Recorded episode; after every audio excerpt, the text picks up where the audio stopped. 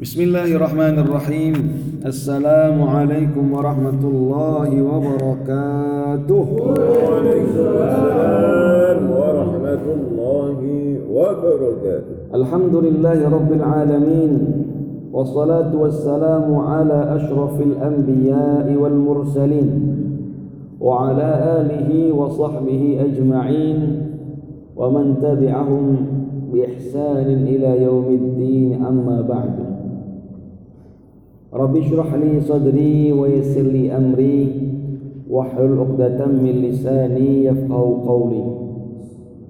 Hadirin bapak-bapak, ibu-ibu, jamaah salat subuh yang dimulakan oleh Allah Subhanahu wa taala.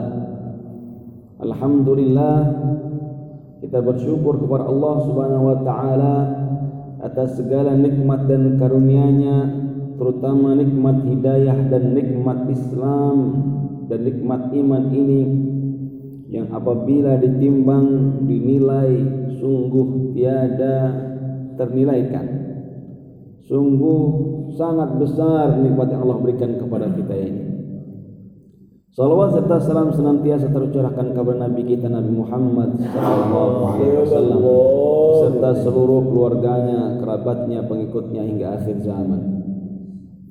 Ibadallah dalam riwayat Imam Bukhari, Imam Muslim, Ibnu Majah dan para imam-imam yang lain diriwayatkan oleh sekian banyak sahabat Jabir bin Abdullah dari Abu Hurairah dari Mu'adz bin Jabal. Ada sebuah peristiwa ketika itu Rasulullah sallallahu alaihi wasallam sejak pertama kali disyariatkannya salat Jumat. Beliau senantiasa berkhutbah atau menjadi imam menghadap ke yang terbuat dari pelepah, bukan pelepah, batang kurma. Dulu Masjid Nabi Shallallahu Alaihi Wasallam, Masjid Nabawi pertama kali dibangun beratapkan atap yang terbuat dari daun-daunan, dedaunan pohon korma kalau mungkin bahasa orang sini belarak. Beratapkan belarak. Dinding-dindingnya juga sama begitu. Batang-batangnya, tiang-tiangnya terdiri dari pohon kurma. Dari batang-batang kurma. Batang-batang pohon kurma. Maka Rasulullah SAW ketika itu sholat menghadap salah satu batang atau tiang daripada tersebut. Dan ketika khutbah pun Rasulullah SAW memegang atau berdiri di samping tiang kurma tersebut. Kemudian beberapa tahun setelah itu Rasulullah SAW ketika sedang berkhutbah ada seorang laki-laki atau seorang perempuan dari kalangan Ansar berkata, "Ya Rasulullah, ala naj'alu laka mimbaran?" Maukah engkau ya Rasulullah kalau aku berikan, kalau aku buatkan mimbar? Dalam satu riwayat, seorang perempuan yang berkata, "Ya Rasulullah, maukah engkau aku buatkan mimbar? Anakku seorang tukang kayu." Ketika itu mimbar belum ada. Rasulullah SAW kalau berdiri sambil khutbah megang memegang tiang yang terbuat dari batang kurma tersebut. Maka kata Rasulullah SAW boleh, silakan buat. Maka dibuatlah mimbar dan jadilah mimbar tersebut.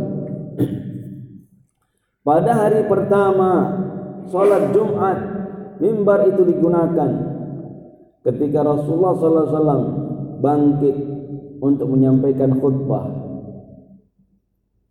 Bangkit untuk menyampaikan khutbah, Rasulullah SAW berdiri, kemudian berjalan melewati tiang tersebut yang dulu Rasulullah SAW biasanya berdiri di samping tiang tersebut, memegang tiang tersebut. Ketika itu karena sudah ada mimbar, maka Rasulullah SAW hanya melewati tiang tersebut. Tiang tersebut dilewati oleh Rasulullah SAW dan Rasulullah SAW naik ke atas mimbar. Begitu Rasulullah SAW memulai khutbahnya, atau sebelum memulai khutbahnya, tiang tadi bersuara seperti suara anak onta yang menangis. Atau dalam riwayat lain seperti anak bayi yang menangis. Menangis. Seluruh sahabat Nabi yang ada di masjid itu mendengar. Maka riwayat ini benar riwayatnya sahih. Saking banyaknya yang mendengar peristiwa tersebut seorang sahabat meriwayatkan cerita ini maka kata Ibnu Katsir hadis ini sampai kepada derajat mutawatir. Mutawatir itu di atas sahih kebenarannya hadis yang tingkatnya di atas sahih saking riwayatnya banyaknya. Batang tadi dengan keajaiban Allah Subhanahu wa taala menangis teriak seperti teriaknya anak bayi atau seperti teriaknya anak onta. Kemudian Rasulullah SAW kembali lagi kepada tiang tersebut kemudian dipegang dan dipeluk oleh Rasulullah SAW. Setelah dipeluk dan dipegang oleh Rasulullah SAW, kayu itu, tiang itu berhenti menangis. Kemudian Rasulullah SAW kembali melanjutkan khutbahnya. Ya ibadallah, Al Hasan ibn Ali, cucu Rasulullah SAW, setiap kali meriwayatkan hadis ini, beliau mengatakan, itu kayu, itu batang pohon kurma yang tidak punya hati, yang tidak punya akal, rindu kepada Rasulullah SAW. Masa kita ini yang punya hati, punya akal manusia dan umatnya pula kita nggak rindu kepada Rasulullah SAW. Allahu Akbar. Kalau dulu para sahabat Nabi pernah ketemu Rasulullah SAW, melihat indahnya wajahnya, melihat indahnya perangainya, akhlaknya. Kalau kita nggak pernah melihat Rasulullah SAW, nggak pernah bertemu, nggak pernah bernyapa Rasulullah SAW, maka apa yang bisa kita lakukan ketika kita rindu kepada Rasulullah SAW? Yang kita bisa lakukan adalah seperti orang-orang yang rindu yang lain.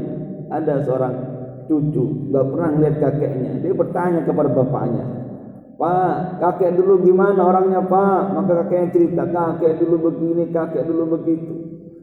Terus. Maka kita juga sama ketika kita rindu kepada Rasulullah SAW. Apa yang bisa kita lakukan? Maka yang bisa kita lakukan adalah membaca sirahnya. Berkumpul-kumpul dengan sesama muslim membaca cerita bersalawat kepada Rasulullah SAW itu cuma itu yang bisa kita lakukan.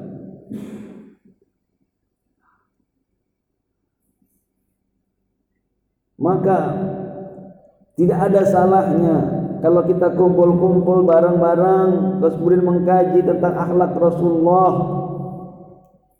terus kemudian mengkaji tentang sirah nabawiyah tentang kebaikan-kebaikan Rasulullah SAW karena memang itulah pengobat rindu yang bisa kita lakukan sebagai umat biasa sebagai umat yang tidak pernah melihat wajah Rasulullah SAW sebagai umat yang tidak pernah hidup semasa dengan Rasulullah SAW maka ya ibadallah kalaulah Rasulullah SAW itu kalaulah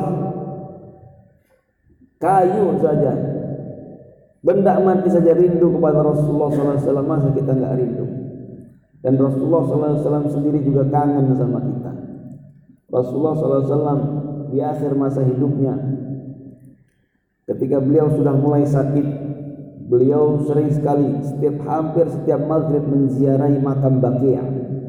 Makam Baqi yang posisinya di sebelah kiri daripada Masjid Nabawi. Rasulullah SAW sering ziarah ke situ. Maka kalau ada yang mengatakan ziarah kubur itu bid'ah, itu nggak pernah baca berarti. Rasulullah SAW sampai setiap maghrib pada akhir menjelang akhir hidupnya menziarahi Baqiyah. Lama-lama di Baqi berdoa. Kemudian suatu ketika berkata, "Lawadittu law alqa ikhwani." Kata Rasulullah SAW, aku pengen sekali bertemu saudara-saudaraku. Lawadittu an alqa ikhwani maka sahabat Nabi yang ada di situ bertanya, "Ya Rasulullah, alasna ikhwanuka? Bukankah kami saudara-saudaramu?" Kata Rasulullah wasallam, "Bukan, bal antum ashabi."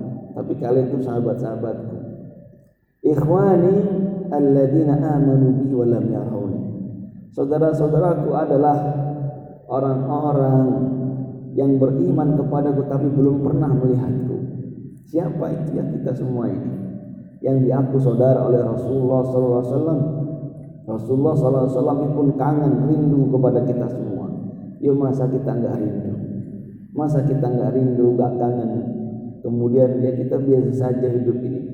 Tidak pernah merasa kangen kepada Rasulullah sallallahu alaihi wasallam. Enggak pernah baca sirahnya enggak pernah membaca syama'ilnya tentang sikap-sikap akhlak-akhlak Rasulullah wasallam di mana kangennya kalau begitu Orang yang kangen, orang yang mencintai sesuatu itu pasti senang ketika disebut tentang orang yang dia cintai tersebut. Ketika orang cerita tentang dia, dia pasti dengerin. Karena apa? Dia ngefans sama dia.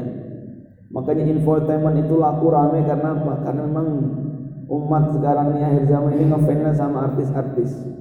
Maka setiap kali infotainment rame. Kenapa? Yang dibicarakan orang-orang yang mereka sukai, orang-orang yang mereka ngefans kepada mereka. Maka ramai infotainment ini. Tapi giliran dibuat kajian sirah nabawiyah dibuat kajian tentang akhlak Rasulullah sallallahu alaihi wasallam. Kosong. Susut. Dibuat maulid ada yang bilang bid'ah haram kata dia ya ibadallah itulah pelajaran pertama dari kisah ini pelajaran yang kedua daripada kisah ini apa kita lihat Rasulullah SAW tidak pernah menyuruh orang membuat mimbar.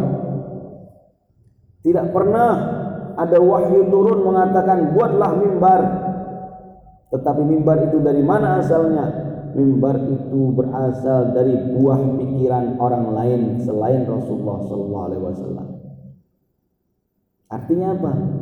Tidak semua hal yang baik itu pernah dipikirkan oleh Rasulullah SAW. Ini kaidah perlu dicatat.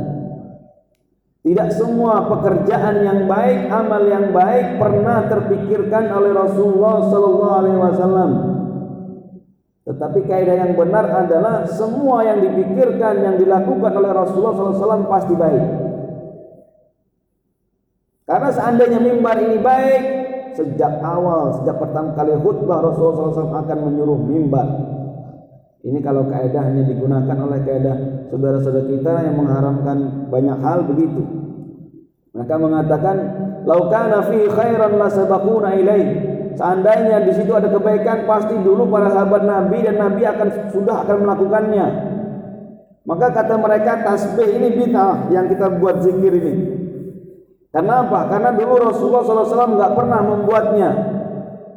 Sekarang ditanya mimbar itu dari mana asalnya? Bukan dari buah pikiran Rasulullah SAW dan juga bukan dari wahyu Allah Subhanahu Wa Taala, tetapi dari mana? Dari orang lain.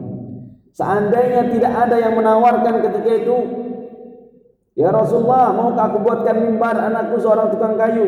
Seandainya tidak ada yang menawarkan dan Rasulullah tidak akan pernah tidak pernah membuat khutbah, mungkin zaman sekarang ada akan ada yang mengatakan mimbar ini bid'ah. Seperti halnya mereka mengatakan tasbih yang buat kita ngitung zikir ini bid'ah kata mereka begitu. Itu ada benar. Ini saya bukan ngomong bohong-bohongan. Bid'ah mereka mengatakan itu bid'ah karena apa? Zaman Rasulullah SAW itu enggak ada tasbih. Kalau saya balik seandainya di zaman Rasulullah SAW sudah ada yang berinovasi membuat tasbih, kira-kira Rasulullah SAW pakai nggak tasbih? Pakai. Saya yakin pakai. Karena apa itu memudahkan. Mimbar ini alat. Ibadahnya itu khutbah. Khutbahnya ibadah. Mimbar itu alat yang memudahkan. Zikir Ibadahnya itu zikirnya, tasbihnya bukan ibadah, tasbihnya itu budaya, sebuah alat memudahkan kita untuk menghitung. Kalau kita masih zikirnya 33 itu masih mudah. Hitung pakai jari enak. Itu pun kadang-kadang kita kelewatan. Tadi itu sekali apa dua kali muternya ini. Benar enggak? Tapi dengan pakai tasbih lebih mudah, kita lebih fokus kepada zikirnya, tidak tidak terbagi fokusnya untuk menghitungnya. Itu baru 33 Kalau yang zikirnya 70 kata Rasulullah SAW, Inilah astaghfirullah fi yaumi aksar min sab'ina marrah. Aku beristighfar dalam sehari lebih daripada 70 kali. Kita pasti muter-muter hitung-hitungnya kalau kita lagi fokus kepada astagfirullah, astagfirullah. Eh, itu berapa tadi ya? Jangan-jangan baru 60. Tapi pakai tasbih memudahkan. Sekarang ada lebih canggih lagi pakai trik-trik-trik doang itu, kelihatan angkanya. Apa itu dibilang bid'ah lagi? Dulu ya ibadallah ini saya cerita-cerita nyata ini. Sampai dulu masalah mikrofon ini dibilang bid'ah. Kapan? Dulu pertama kali muncul mikrofon, speaker di Masjidil Haram itu pernah dilarang, diharamkan mikrofon. Speaker dilarang, diharamkan. Tadinya sempat ada, tiba-tiba nggak ada. Haram, bid'ah. Azan itu ibadah, dan dulu Rasulullah SAW nggak pernah Bilal atau siapa sahabat Nabi azan pakai speaker, imam pakai speaker nggak ada.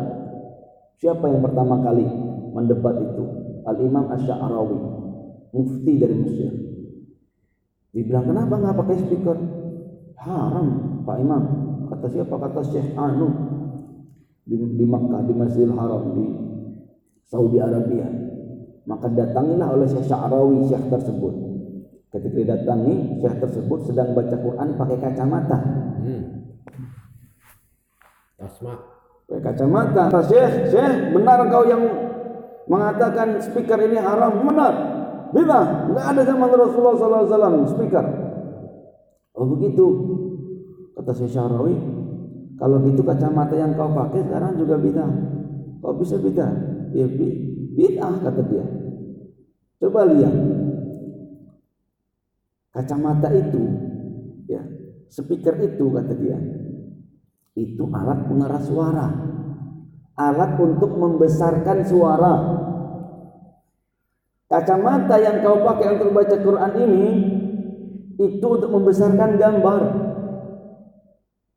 Tulisan mushaf yang mungkin untuk untuk orang tua yang mulai-mulai rabun itu tulisannya kecil, kelihatan kecil. Sudah susah dibaca, pakai kacamata jadi kelihatan besar. Jadi kacamata yang kau pakai ini fungsinya untuk membesarkan gambar, speaker yang di masjid besarnya untuk fungsinya untuk membesarkan suara. Bedanya mana? Kata si Asyara, oh ya juga ya kata dia. Ya udahlah bolehlah katanya begitu. Boleh akhirnya. Karena apa? Banyak orang yang ngerti mana ibadah, mana alatnya. Ini kadang-kadang begitu. Mana ibadah, mana alatnya tasbih dikiranya itu bagian daripada bina. Yang tidak boleh itu ibadahnya yang dibuat-buat baru. Zikirnya jadi macam-macam berubah gitu, bukan Allah lagi yang disebut atau dan seterusnya. Nah, ini perlu dikembangkan, perlu di Sampaikan hal-hal seperti ini agar umat kita tidak mundur ke belakang, memperdebatkan hal-hal yang dulu sudah diperdebatkan dan sudah selesai. Sekarang diputar lagi seperti kaset, diputar lagi sejarahnya. Akhirnya ribut lagi. Enggak maju-maju umat kita meributkan hal-hal yang sepele. Ya ibadallah, itulah kira-kira yang disampaikan semoga bermanfaat bagi kita semua. Amin. Semoga kita menjadi umat Rasulullah SAW, umat Nabi Muhammad yang kelak diakui oleh Rasulullah SAW sebagai umatnya Amin. dan kelak mendapatkan syafaat beliau dan dapat minum daripada haud beliau yang kata Rasulullah SAW barang siapa yang minum dari haud beliau la yazmau ba'daha abada maka tidak akan pernah merasa dahaga dan haus selama-lamanya على هديه وعلى كتب صالحة. إلى حضرة النبي المصطفى رسول الله صلى الله عليه وسلم. الفاتحة. أعوذ بالله من الشيطان الرجيم. بسم